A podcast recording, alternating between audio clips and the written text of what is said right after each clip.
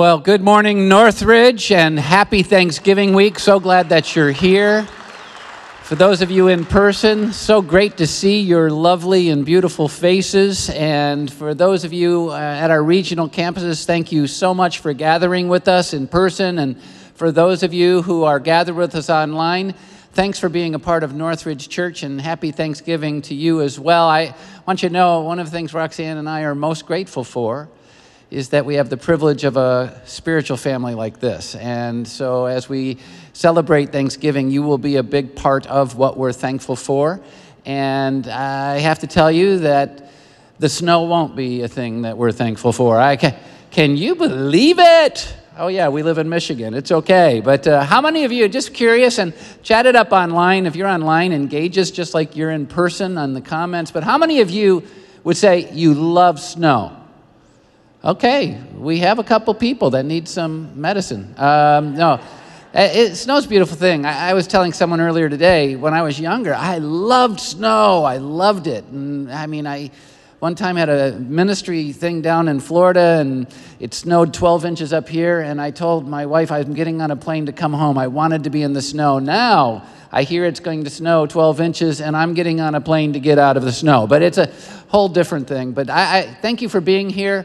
And I hope you have a great Thanksgiving, however you celebrate it this week. And if you're a guest, we're grateful that you're here with us this weekend. And we're in a series called God is Both Builder and Rebuilder. And it's a truth that we all need because all of us need building in our lives and rebuilding in our lives. And I have to tell you that the series has become more meaningful to me personally than I thought it would. And I've had others say that it's becoming meaningful to them, and I'm, I'm grateful for that. This weekend, we're going to look at what we're calling the power of team. And sounds pretty almost businesslike, but it's not. It has everything to do with how God's designed us to live as human beings. Uh, sadly, in our world these days and in many of our lives, we tend to be more defined by, well, the exact opposite of what God originally intended. I mean, all you have to do is open the beginning of the Bible, and he explains to us what he intended for this world and for our lives. In the beginning, he created, he built this world. And according to his own words, he, he looked at it and he said, Man, it's good. It's good. And he makes it clear in the creation story that he made us in his image. He made us to reflect and reveal and represent Him and His goodness in this world. So, being made in His image, He created us to build up and to advance and to cultivate, encourage, and actually further His goodness. He, he created us to be a positive force for good and goodness in this world. But have you looked around recently? I mean, this isn't exactly how it's working out. For the most part, this isn't what's happening in our world or in most people's lives. And the reason is simple we, we are living according to the wrong plan. We are not living according to God's design. And so here's the reality that will form the basis of, of our need for this conversation this weekend. We experience diminished potential, decline, and destruction. We experience loss and darkness and despair and all the negatives that, that God would not call good. We experience them because we choose to live independently rather than interdependently. In other words, we've, we've lost what God's designed for us to experience, the goodness of this creation in our lives, because we've made the wrong choice. We've chosen to live focused on ourselves as individuals instead of being focused on loving others as ourselves, on interdependence, on inviting each other in and depending on each other. And you need to know that this is a very biblical issue. When Adam and Eve first surrendered to Satan's temptations and walked away from God, at the same time, they also walked away from each other. Which leads us to this truth. Once we put our faith in Jesus, once we allow Jesus, by His grace, to forgive us, to make us new, then for us to experience God's rebuilding in our life demands that we go back to following His design, to living His plan. It demands choosing to depend on and to work with others. That's why we call this the power of team. If we're really going to experience God's building and rebuilding in our lives, then we have to choose to depend on and work with others. We cannot focus on ourselves as individuals as primary. We cannot live independently. We have to choose to live interdependently, focusing on each other, loving each other as we love ourselves. Now, in order to get this thing kicked off, I love pictures, I love metaphors. And so the team knows that. And they came up, they found a bunch of videos, as a matter of fact, that kind of tell the story. And we picked three little vignettes that we think will help you to understand the basis of this conversation. And it's humorous, it's fun, but it's real. So here's the first one. If you love crabs and you love the ocean, you'll love this video. That dude's dead. No way he can stand up to this bird unless the power of team. Let's give the bird a haircut. That's the power that we have coming together, a power we don't have alone. Another ocean scene with birds, only penguins. Here they are, and Jaws. They don't have a prayer unless somehow they work together.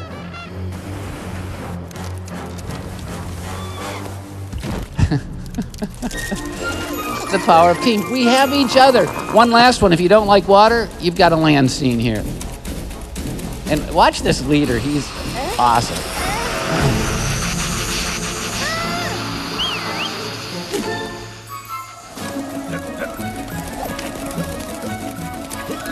I could be a better leader if I had more arms. Boom! This is how God's made us to live. Not independently, not focused on ourselves as individuals, but to live interdependently, to focus on each other, loving each other as we love ourselves. And what happens is it changes our world. We have to get back to God's plan. We have to choose to depend on and work with others. Now, now that we've seen the more important and deeper stuff, the videos we just saw, maybe we should turn to God's Word and see how this thing plays out. Look at Genesis chapter 2, verse 18. Genesis 2, verse 18. The Lord God said, It's not good for the man to be alone. I will make a helper, a partner, suitable for him. God had just created, and God always has a point in his creation. It's not that he made mistakes, it's that he was trying to teach values, lay down the foundational view that we should have of the world. And so he created a perfect environment called paradise. He, he was present perfectly in that environment, and then he made Adam in his own image to reflect his image, and he let Adam exist for a time. We don't know how long but exist alone. And everything God created, he said, that's good, that's good, that's good, that's good. And then when he saw the man was alone, he said, it is not good for the man to be alone. He was teaching us in the very act of how he created, the order of creation, that he did not design us, he did not make us to focus on ourselves as individuals, to live alone. He did not make us to live independently. He made us to live interdependently, to need each other. And so I will make a helper, a partner suitable for him. This is the design. And yet we live in a world that's messed up and the opposite of what God's created. Many of us live lives the opposite of what God intended, all because we're not living according to his design. And the Bible, all the way through it, keeps repeating this. Look at Hebrews chapter 10, starting with verse 24. And let us consider how we may spur one another on toward love and good deeds. Let us not give up meeting together as some are in the habit of doing, but let us encourage one another. He's saying, in the name of Jesus, once you are following Jesus, once you've been redeemed, you need to make sure you love others as yourself. Don't just consider yourself, but consider how you may spur one another on The Bible's filled with one another's. It's about us together, not us alone. Spur one another on toward love and good deeds. Don't do what many are doing. They stop meeting. In the name of Jesus, they still focus on themselves as individuals. In the name of Jesus, they still live opposite of God's plan. In the name of Jesus, they still live independently by choice. And so they use the right words and sing the right songs, but they never experience what God intends for them. In order to do that, we have to choose to involve and depend on one another. Keep getting together. I mean, it's the way God's created us. Now, we've given you the video pictures, but now I think it'd be more important that we give you one of the pictures God gives us. For me, it's one thing to hear the truth, it's another thing to experience or see the reality of that truth. And in this series, we're looking to Nehemiah. Nehemiah is a great example of the importance of living interdependently and the destructive reality when we don't live interdependently, but we live independently. Nehemiah. And I want to show you, we see it at the very beginning. I'm going to summarize the whole story and then we'll look at components of it. In Nehemiah chapter 2, verse 13, we see the reality of what happens when people live independently. By night, I went out examining the walls of Jerusalem, which had been broken down, and its gates, which had been destroyed by fire. And when you read the book, if you've already been a part of the conversations in this series, you see that for 140 years, God's city had been broken down and God's people had been broken down, lying in ruins. For 140 years, why? Because they were all focused on themselves as individuals, what was best for them, and not focused on the community, loving others as themselves. But then Nehemiah came and changed the focus back to depending on, involving each other. And it ends in chapter 4, verse 6, this part of the narrative, with these words So we rebuilt the wall. As individuals, the wall and the people remained in ruin and a mess for 140 years, but when they came together and did life the way God designed it, so we rebuilt the wall. Now, I'm telling you, this has such deep resonance in our lives today because we live in a world that is broken down and lying in ruins. We live personal lives which are often broken down and lying in ruins, and we are seeing marriages often broken down and laying in ruins, and we see families broken down and laying in ruins, and we see churches broken down and laying in ruins, and we see communities and states and countries breaking down and experiencing ruin. And it all goes back to what God says I didn't design you this way. It's not about focusing on the individual. It's about loving others as you love yourselves. It's the great command of God. And so Nehemiah showed it, and it worked. I want God to be rebuilding my life. I want God to be rebuilding your life. I want God to be rebuilding our lives. And the only way it's going to happen is by living according to his plan. So, walking through Nehemiah, let's make some applications. If we're going to experience God's rebuilding in our lives, which all of us need, it demands making the choice to include and depend on other godly people. Uh, we have to include godly people in our lives and involve them in our lives. And I want to show you how in the book of Nehemiah, it's just so clear. It laid in ruins for 140 years, and then this guy comes and gets them making the choices that they need to make to have God rebuild their lives, and everything changes. All of Nehemiah 3, quite frankly, is about what they did. And I'm going to just show you a portion of it introduced by chapter 2, verse 18. So they began this good work, the good work that hadn't been done for 140 years, the good work to experience God rebuilding. Chapter 3, verse 1 Eliashib, the high priest, and his fellow priests went to work and rebuilt the sheep gate together. The men of Jericho built the adjoining section, and Zaccur, son of Imri, built next to them, working together. The fish gate was rebuilt by the sons of Hassenaah, and Meremoth, son of Uriah, the son of Hakkoz, repaired the next section. Next to him, Meshullam, son of Berechiah, the son of Meshezabel, made repairs, and next to him, Zadok, son of Baana also made repairs. I'm going to stop reading there because I didn't want to learn all the other names in this story, uh, number one. But second of all, the entire chapter is the same thing. this guy, this family, this group worked on this section of the wall. When you really figure out the geography of Jerusalem, they were working neighbor to neighbor to neighbor to neighbor to neighbor to neighbor to neighbor, all the way around, fulfilling their responsibilities, involving each other, depending on each other, trusting each other. Something they hadn't done for 140 years, and what happened? All of a sudden, what never happened before for 100 years happened now. So we rebuilt the wall. So many people read Nehemiah 3 and they go, Oh my gosh, I'm so tired of reading about people building this section of the wall. But you missed the point. For the first time in a century, they were choosing to live by God's design, not independently, not focused on the individual, but in community, focused on each other. And it changed everything. So we rebuilt the wall. And you need to know this is how God made us. It's how God made you. We will never do anything in accordance with cultivating goodness, advancing goodness in this world until we get this point. We need each other to experience the fullness of God's promises and work in our lives. Just so you can see it in the New Testament, 1 Corinthians chapter 12. Look at starting with verse 12. The body is a unit, though it's made up of many parts.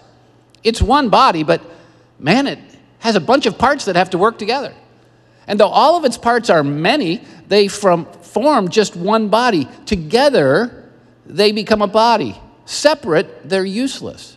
So it is with Christ. That's how we're designed. For we were all baptized by one Spirit into one body. Though we're many different people, we have been made to be one, a community. Verse 18, but in fact, God has arranged the parts in the body, every one of them, just as He wanted them to be. If they were all one part, where would the body be? As it is, there are many parts, but one body. We need each other. I didn't read the part in 1 Corinthians 12 that says, What good is an eyeball without an eye socket? Doesn't really say it like that, but you get the idea. What good's a foot without an ankle and a leg? It's no good at all. We have to invite each other in, involve each other, and trust each other, live interdependently, or we'll never experience life as God designed. You know what we'll get? Exactly what we've been getting. You know what we'll experience? Exactly what we've been experiencing. It's time to make a shift. Let's go further in the application from Nehemiah. If we're going to experience God's rebuilding in our lives, I mean, really experience Him rebuilding, restoring, and renewing our lives, then it demands that we make the choice to accept and embrace godly leadership. Godly leadership in our lives. Nehemiah represents this in an amazing way. Just know this. They had a ton of leadership for 140 years. Nobles, I'll even point some of these out in a minute, and people with titles, and people with control, and people with influence, community level and national level. And I mean, they had all kinds of people with the title leader, but what they were doing was leading with a focus on themselves, using the power for themselves, which always brings about destruction. But Nehemiah came and he used all of his power, and he had a ton of it. He used all of his power not to focus on himself, but to focus on others. And it changed the world. Do you know how different marriages would be if we used all of our power to focus on the other? Do you know how different our families would be if we used all of our power to focus on the other? Do you know how different our churches would be if we used all of our power to focus on the other? Do you know how different our nation would be if these people used all of their power to focus on the other? It's why our world's messed up. And it's not just them. It's so easy to see it out there, but we have to see it in here. We have to accept and embrace godly leadership. And I, I just read a passage from Nehemiah so you can see it, starting with verse 17. Then I said to them, you see the trouble we're in. Jerusalem lies in ruins and its gates have been burned with fire. They lived in the rubble, they lived in the ruins, but they were so focused on living independently for themselves that they didn't do anything about it. So he comes and he says, Let's focus on God and on each other, and everything will change. Come, let us rebuild the wall of Jerusalem And we, all these plurals, we will no longer be in disgrace. I also told them about the gracious hand of my God upon me and what the king had said to me God is making this happen. Let's come together as God designed. They replied, something they hadn't done in 140 years let us start rebuilding the wall. It's awesome. But I need you to know that in the most positive stories of God's working on this planet. There are always people who keep choosing the opposite. There are always people. You will never have, until we're with God in eternity, you will never have 100% participation in interdependence. You'll always have someone coming in focused on themselves as an individual. Always. And I want you to see it in this story. Look at Nehemiah chapter 3, verse 5. The next section, remember they're talking about all these sections being repaired, and everybody let us rebuild the wall. So we rebuilt the wall. But the next section was repaired by the men of Tekoa, the people of Tekoa. They were all in, man. They were giving themselves, focused on others, not just themselves, but their nobles. Who are their nobles? Their leaders. Who are their nobles? The people with title, the people with power, the people with control, the people that kept it for 140 years broken and ruined. But their nobles would not put their shoulders to the work under their supervisors. Uh, we're not going to do it. You think we're going to follow someone else's leadership? No. We're going to do what we want to do. We're going to follow our agenda. We're going to keep making our lives comfortable. They wouldn't do it. And here's a saying that doesn't come from the Bible, but the Bible gives it its, its grip, its truth. Everything rises and falls on leadership. In the book of Nehemiah, God's rebuilding was unleashed because of Nehemiah's leadership. Israel rose, but it had fallen for 140 years because of leadership as well. Everything rises and falls on leadership. Do you realize that leadership is such an important issue? Because since creation, whenever God has chosen to build or rebuild something in this world, He always has chosen a leader. He chooses to work through leaders. It's what he's chosen to do. He chose Abraham, he chose Moses, he chose Joshua, he chose David, he chose the 12 apostles, all when he was wanting to do a rebuilding work, and he's going to do the same thing today in our lives. And some of you are going, Oh, that's really great. And you're thinking of leaders, you're thinking of the election, you're thinking of how great this would, church would be when you get a new pastor. You're thinking about those things, right? And I thought that was cute. But anyway, it's, you get the idea. We're, we're thinking out there, but you can't be thinking out there of accepting and embracing leadership because this is relevant to all of us. Yes, because we have to respond to leadership. Yes, because we have to choose leaders that will follow, et cetera. But we also need to remember that we're all called to be leaders. This is not just a problem with the leaders out there or the leaders up here. This is a problem with all of us because all of us are called to be leaders. And let me, let me just prove it to you, okay? All believers are called to be leaders. Every single true follower of Jesus. And if I had started this conversation by saying, How many of you are followers of Jesus? Almost all of you would raise your hand, even those of you who aren't really following Jesus, because that would be peer pressure, right? And then I'd say, all of you that just raised your hand have been called by God, assigned by God, as surely as Nehemiah, to be leaders.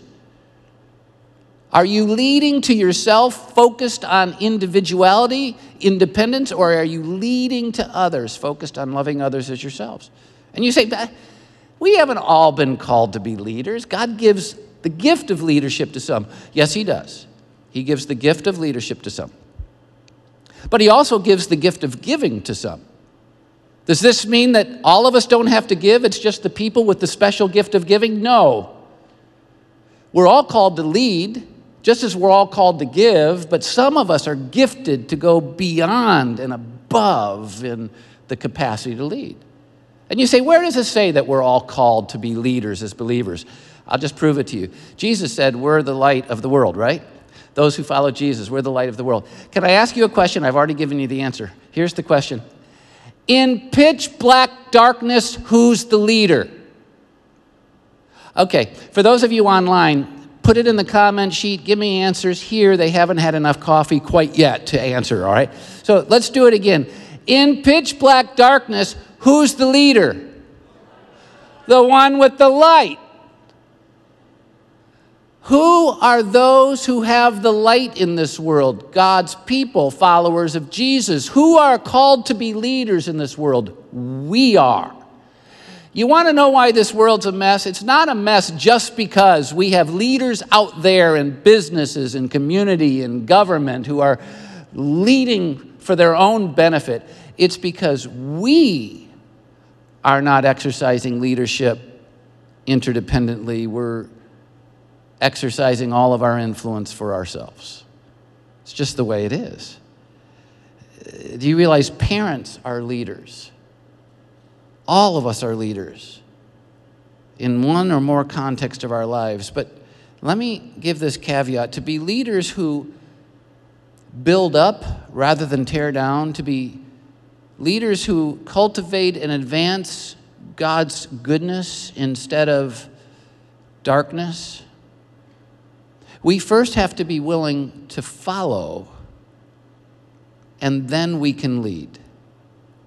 And I'm going to tell you why there's such a glut, an impoverished need for leaders in this world. It's because most people with positions of leadership, like the nobles in Tekoa, aren't willing to follow. You saw the passage. It says, We're not going to follow their leadership. We're leaders. We're going to do what we want to do. They didn't know how to follow. But look what Paul says about leading the right way. 1 Corinthians 11, verse 1.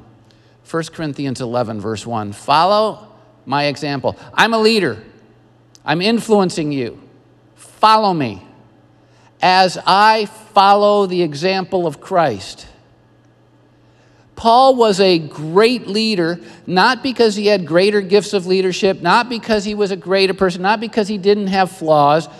Paul was a great leader in the end because he learned how to follow the right leader, accept the right leader, embrace the right leader, and reflect the right leader. And it made him phenomenal in how he used his influence. And that's how we become great leaders. Follow my example as I follow the example of Christ. Do you know how different our marriages would be if we first learned how to successfully follow and then influence? Do you know how different our families would be if we first learned how to follow, accept, embrace God's leadership, the right leadership in our life, and then used our influence? Do you know how different our nation would be? We have to get back to God's design. So, the application if we're going to experience God's rebuilding in our lives, if we're going to truly experience what God wants us to do, then we have to make the choice to, as we've seen, include and depend on other godly people. Not live in independence, but interdependence. We have to accept and embrace godly leadership. Follow me as I follow the example of Christ. And finally, if we're really going to experience God's rebuilding our lives, we have to make the choice to fully give our hearts and our hands to God's work, to the right work, to the right kingdom, to the right building project, which is never about building my kingdom. It's always about me being a part of building his kingdom. Look at how it happened in Nehemiah chapter 4, verse 6. So, and this was 140 years where it was I, I, I, I, I, I, ruins, brokenness, mess, darkness, nothing like what God created us to be. And then all of a sudden, so we rebuilt the wall till all of it reached half its height. For the people worked with all their heart. They gave all of their heart not for themselves, but for God's glory and for the community, all of their heart. And then look at Proverbs chapter 21, verse 25. The sluggard, the sluggard's the one who won't get up off the couch. The sluggard's the one that won't invest in anyone else, too busy focused on his own or her own individual, you know, comfort. The sluggard's craving, they want everything, will be the death of them because their hands refuse to work. And so the sluggard, the one focused on themselves, will not fully give their hands to God's work. They won't fully give their hearts to God's work. And quite frankly, it explains the mess we're in. So let me ask you a question Are you, have you been this week giving your full heart to God's work, to God's kingdom, to caring about what God cares about? Remember the great command love God with all your heart, soul, mind, and strength? And by the way, when you do, you'll love others as yourself. Have you been giving your full heart to God's work this week? If not, that explains everything, doesn't it? Do you think our community leaders, our government leaders have been giving their full heart to God's work on either side? That explains the problem we're in, right? Have you been giving your full effort, all of your hands, all of your activity to do God's work? If not, that explains the mess we're in. If we are ever going to experience the positive work of God building and rebuilding our lives, our marriages, our families, our churches, our businesses, our country, our world, we have to work at building and rebuilding those things. It's true, God does the work, but it's not true that God does the work without us giving our hearts and our hands to the labor, to the effort. So many people are sitting around praying, Oh God, fix our church. And then we talk about all the people we blame fix our pastor, fix our elders, fix the person in the row, fix my kids, fix this thing, fix it. And when you do, then I'll accept it, then I'll like it. That's not how it works. You're saying the same thing about your marriages, your families, your businesses, the country. Oh, God, fix it. God will fix it, build it, and rebuild it, but not until we fully give ourselves hearts and hands to His work. Look at 1 Corinthians chapter 15 verse 58. This is really my life verse. This, I have to tell you, whenever I sign my name I, I, and I add a verse, this is the verse. The, the verse that I go to more than any other verse to try and keep my life right side up so that I can finish well is this verse 1 Corinthians 15 58. Therefore, my dear brothers and sisters, stand firm. It's easier to cave. Let nothing move you. There's so much that by nature moves me off center to focus on myself instead of others.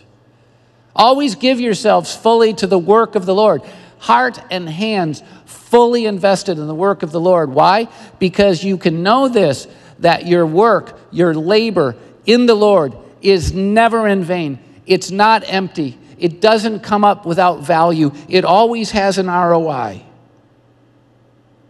The problem with life is that we keep investing and laboring for the wrong thing our kingdom, our agenda, ourselves. We're like the Tekoa nobles. I'm not going to follow your agenda. I'm going to follow my agenda. I'm not going to do what you want. I'm going to do what I want. And in so doing, we experience the mess we're in. But Jesus came so all of that could change.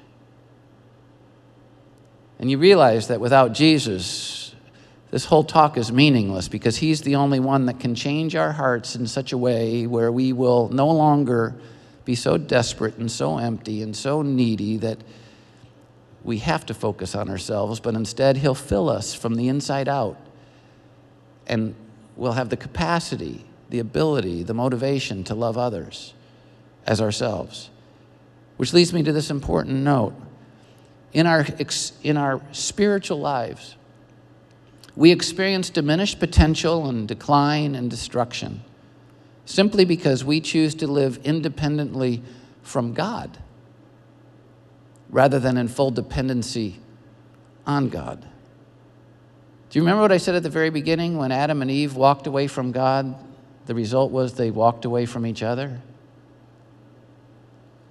if we're going to once again join hands and join hearts and live interdependently and love each other as we love ourselves, then the first part is we need to walk back to God.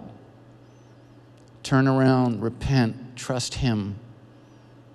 And you need to know, and this is so important, you can't do it on your own. You can't achieve it on your own. Religion teaches us what we have to do are these things, and then we'll be accepted by God. It's a lie from the pit.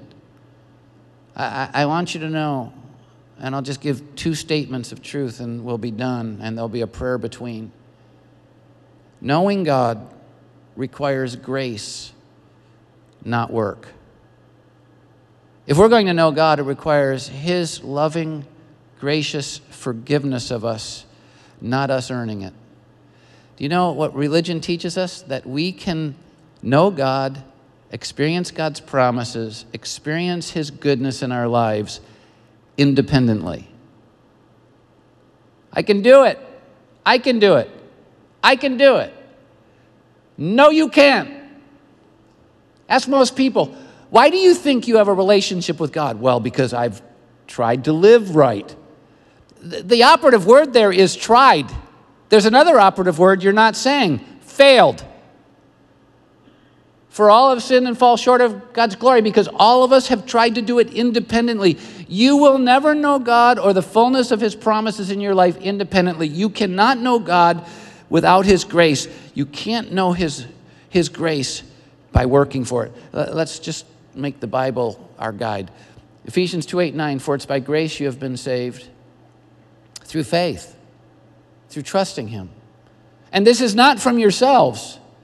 It's God's gift to you. It can only be received, it can't be earned. It's not by works so that no one can boast. We need to stop trying to live our spiritual lives independently and realize there's only one way to live our spiritual lives, and that's in full dependence on Jesus. He's the one who died on the cross to forgive our sins, and He's the only perfect sacrifice that could do it. He's the one that rose again so that all of us could experience new life a resurrection life, so that we could be redeemed to live how God created us. Now that's good. But you have to depend on Him, invite Him in, totally depend on Him. Have you? Well, sure, I was born a Christian. No, you weren't. Well, sure I am because I was this religion or that. No, no, that doesn't work. There's only one way. Everyone who calls on the name of the Lord, that's the person who's saved. This is your moment. So, just before I finish off the conversation this weekend, would you bow with me in a word of prayer? And if you already know him, I bet you have things to talk to him about right now. But if you don't yet know him, it's time you stop working. It's time you stop trying to earn it. And it's time that you just put your dependence on him. Take the words of my prayer right now and make them yours. Just say, Jesus, I, I've messed up.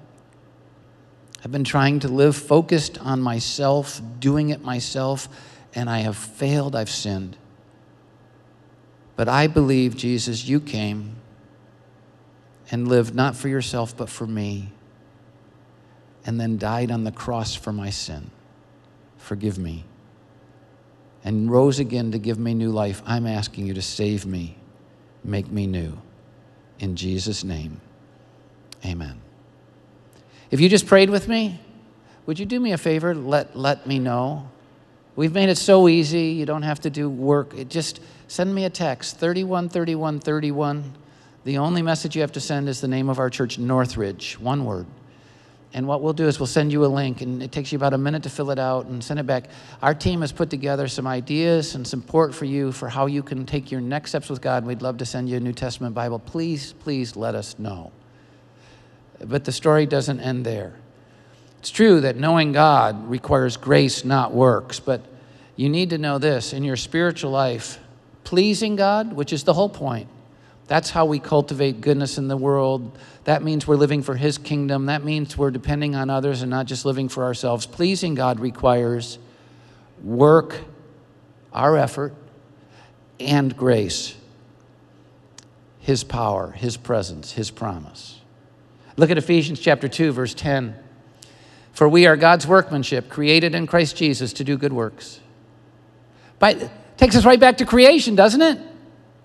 God created us to reflect His image in this world, to cultivate His goodness, to further His goodness in this world, to do good works. We blew it because we started living independently. But now in Christ, we're created, made new to do good works again, to be what we were originally intended to be, which God prepared in advance for us to do. This is an awesome reality. We can have exactly what God intended for us if we'll turn to Him, which is exactly what Jesus is saying in John 15, 5. I'm the vine, you're the branches. If you remain in me and I in you, you'll bear much fruit. But apart from me, you can do nothing. You see what that's saying, right? Depend on yourselves, live independently. You can do nothing. You can work real hard and you'll suffer a lot. But when you depend on me, when you remain in me and I in you, you bear much fruit. I don't know about you, but I don't want to live in the season of 140 years of broken down walls and broken down lives and broken down relationships. I want to live in the season of Nehemiah where we get to say, we rebuilt the wall. But to do it, we have to live God's way. Let's do it together because He's the builder and the rebuilder. So, so grateful for you. Thanks for coming. Hope to see you next week. Have a great week. See you next time.